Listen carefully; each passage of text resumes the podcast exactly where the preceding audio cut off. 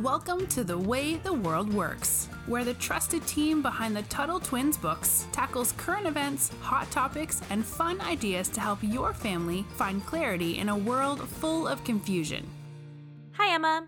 Hi, Brittany. So, you and I, Emma, were geeking out before we recorded one of our past episodes because we both really like what are called personality tests. And I need to mm-hmm. give a little warning before we go into this because I know that there are a lot of people that do not like these tests. and I know that they think they're silly. I heard someone call it like psychological astrology. And if you don't know what astrology is, that's like when people look at their what are they called? Their birth sign so like i was born in november so i'm a scorpio and they read their horoscopes every day and it's really woo woo so to speak so a yeah. lot of people make fun of these tests, but I think you and I would both agree that the, you know they were they're not 100% accurate, but they were developed by actual psychologists. Mm-hmm. So there is some science to these. They're not, you know, obviously nothing's going to have you pegged 100%. This is not a psychic yeah. reading or anything.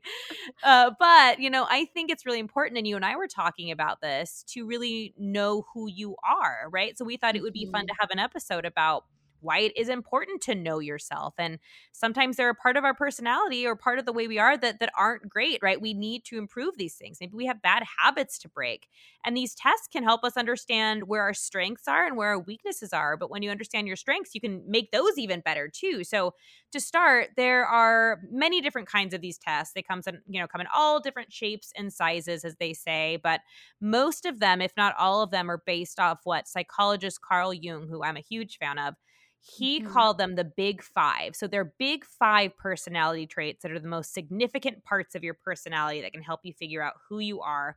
And Emma, I'll have you kind of dive into these in a minute, but I'll just list them off. So it's openness, neuroticism, conscientiousness, agreeableness, and extroversion. Now, those are very big words. So, uh, Emma, if you want to help us break those down a little bit and kind of talk about how there's two sides to those, uh, yeah, and then we'll we'll dive in. Yeah. So, starting with extroversion, you may have heard of this before. Maybe someone has said, I'm an extrovert, I'm an introvert. So, that's kind of what this, this is talking about. And you can either have low extroversion or high extroversion, which kind of makes it confusing. But if you have low extroversion, it basically means that you're more of like an introverted, um, withdrawn person, maybe you're a little more quiet or shy. And then if you have high extroversion, then you're going to be more um, talkative and outgoing and more like seeking out interaction with other people rather than sort of seeking like being introspective and like and like kind of keeping to yourself. So that's what that one talks about. Um, next one up is agreeableness. So if you have high agreeableness, it kind of makes sense. You're you're warm, you're considerate, you're good natured, and you're sort of like assume the best about people. And if you have low agreeableness, you're probably going to be a little easier irritated. You might have a bit more of a temper. It might be a little easier to rub you the wrong way. Um, and then the next one is conscientiousness. I, if I can chime in Sorry. real quick, I want to give ahead. one little tidbit that I thought was interesting. So with agreeableness, though, you know, when we think of like, oh, maybe you're more irritable, it almost sounds like a like a bad thing. But people who are lower agreeableness are the ones who are more likely to ask for a raise. So like even though these sound mm-hmm. like they mm-hmm. could be negative, there's actually really good parts because people who are who are very agreeable, they're sometimes more timid right? So totally. I'm I have high agreeableness. So like if I need to ask for a raise or ask for something, I don't do it and I miss out mm. on opportunities. So just a little side note though, even though it yeah. sounds like what if I'm low agreeableness, you can use that to your advantage. It's not always like a bad thing. So sorry. Totally. No, that's a great point though. If if you have, you know, more of the ability to stand up for yourself yes, and more exactly. of a more of a tendency to do that that if you're if you're in tune with yourself and you know who you are and you know how to use it for good that can be a really good thing and a really great quality. So good point brittany little pause here in reading through this list is like being on one end or the other doesn't make you a good or a bad person. Yes, good it point. Means, it means that you know now what you need to do to keep yourself in check and keep yourself moving on the right path. Exactly. So that's that's kind of something to think of as we're going through all of these different things we're going to talk about today. It's not like one is better than the other. Yep. Um, sometimes it can sound that way, but it's much more you know when you know yourself you're able to harness your tendencies and who you are as a person for good rather than letting it control you. So exactly. And there's on. one. There's one. I'm going to be. I'm yeah, going to be annoying. No, so go for it. No, it's I okay. said neuroticism in the very beginning. Sometimes that's interchangeable with emotional stability. So you'll get into that when you read on. But I just Mhm. want to make sure our readers didn't get confused because neuroticism is actually a very big word. I like emotional stability better. So Totally. sorry, sorry, I- Emma. Continue. I agree. Emotional stability is a little more straightforward. So I'll actually go into that one next then. Um, if you have low emotional stability, you probably have like a wide range of moods. You might go in between them quickly. Um, you can be tense. Sometimes it, this can mean that you have lower self confidence, or maybe that you're just a very um, emotional person. And then if it's on the high emotional stability end, you might be a little more stable maybe you're more confident maybe um, your mood kind of remains stable throughout the day rather than changing a lot and then up next is conscientiousness which is a big word. Yes. but on the low end of that it's you're you're more impulsive you're more carefree. Maybe you kind of like to go with the flow do do whatever's easy. And then if you're on the high end of that you maybe you're more like you need a plan you need to set goals you're you're like a person who works like clockwork. It's like you always know what's going on and what the plan is um, and then the last one here is openness to experience. So basically what that means is if you have a high openness to experience you're more curious you're very imaginative you're open to new ideas. Um, I, I think a lot of people who have like a high level of openness to experience are very creative. And then if you're low on that on that sort of dimension it's more of a narrow field of interest you kind of like your specific things it's kind of the tried and true so that's that's sort of the big five brittany do you want to sort of talk about the other tests that kind of come up around this one and how some of them are based in this Yeah, so I think the most common one, and I think this is the one you and I were talking about, or one of them last time, is the Myers Briggs. And the mm-hmm. Myers Briggs gives you four letters, and it's based on this thing. It might be called different different words. So, for example, well, let me back up here. So the test will ask you all sorts of questions like.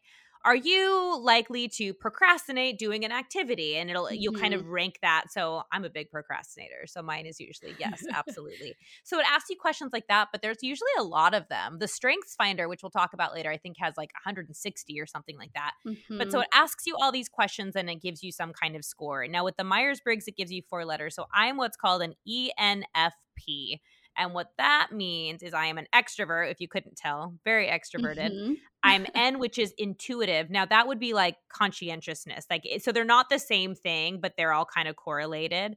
Um, and then I'm a feeler, so on emotional stability, I'd be on the low end. so I'm I'm a big feeler. Everything I do has to do with emotion.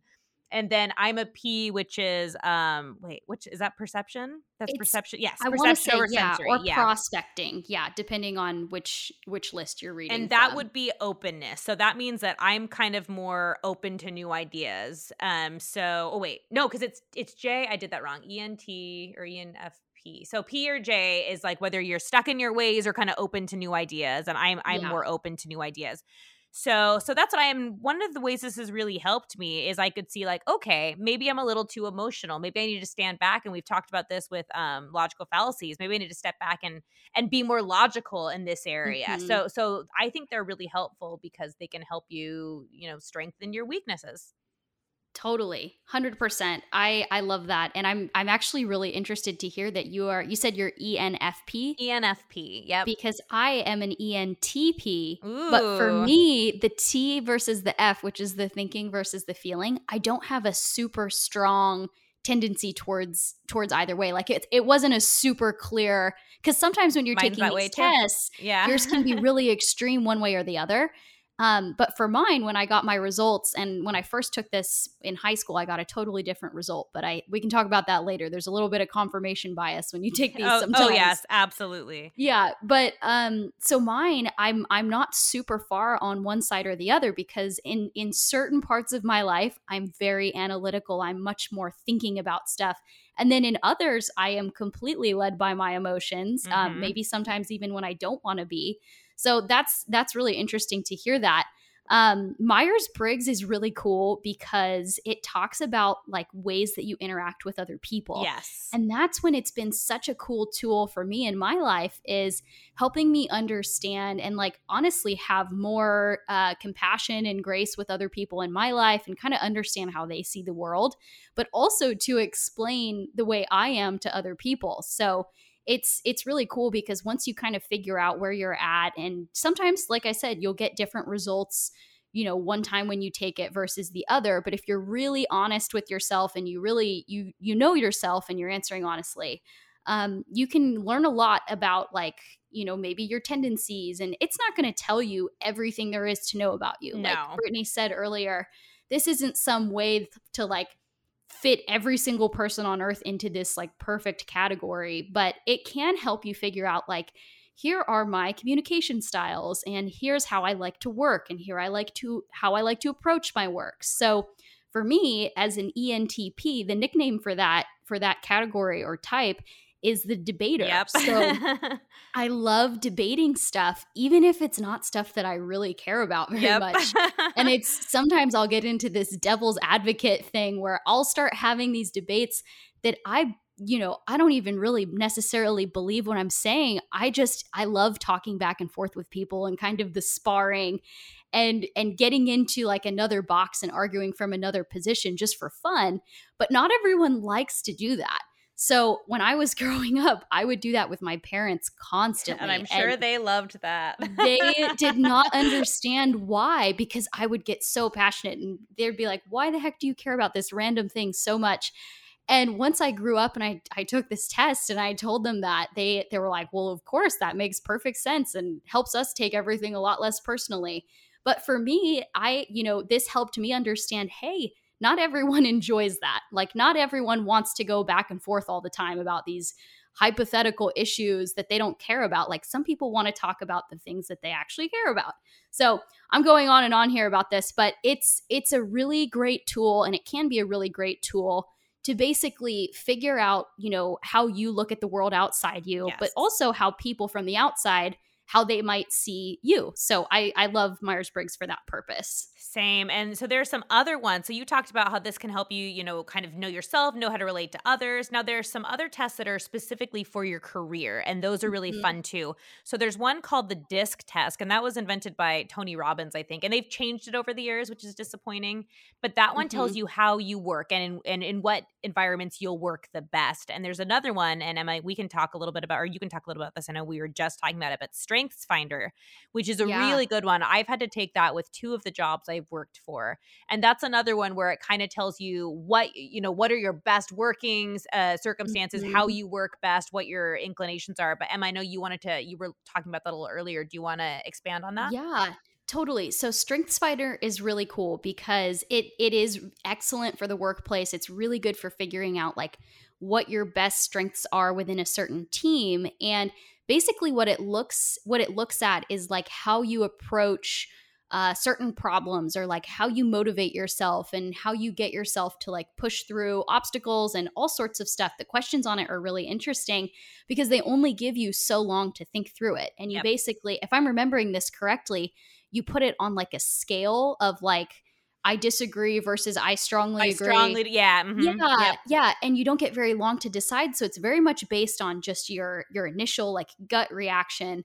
Um, and I found out some really interesting, um, you know, things about myself taking that test where I would have never thought to think like thought to think. I would have never thought that I was a futuristic minded person. When I hear that, I think of like robots and Elon Musk and that's just like not me. I'm thinking but, like that's me.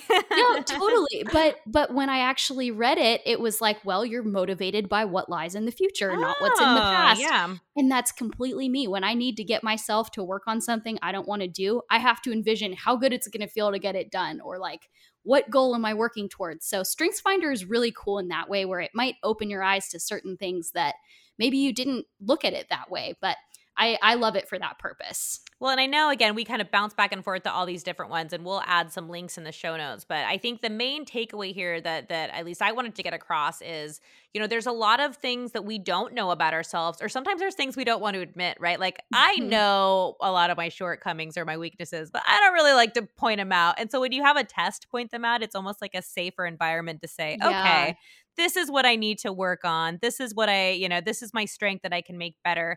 And so I do think these tests are really beneficial, not just in interacting with other people, but you know, when you interact with other people, you learn how to, you can become a better communicator. And that's really important when mm-hmm. you're sharing ideas.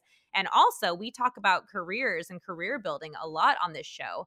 And I think with the Strengths Finder and the DISC test that we just talked about, these are really good for telling you what kind of job is going to be best for you. Because if you're somebody who maybe doesn't want to sit in a chair all day, maybe you need to have a more active job, things like that.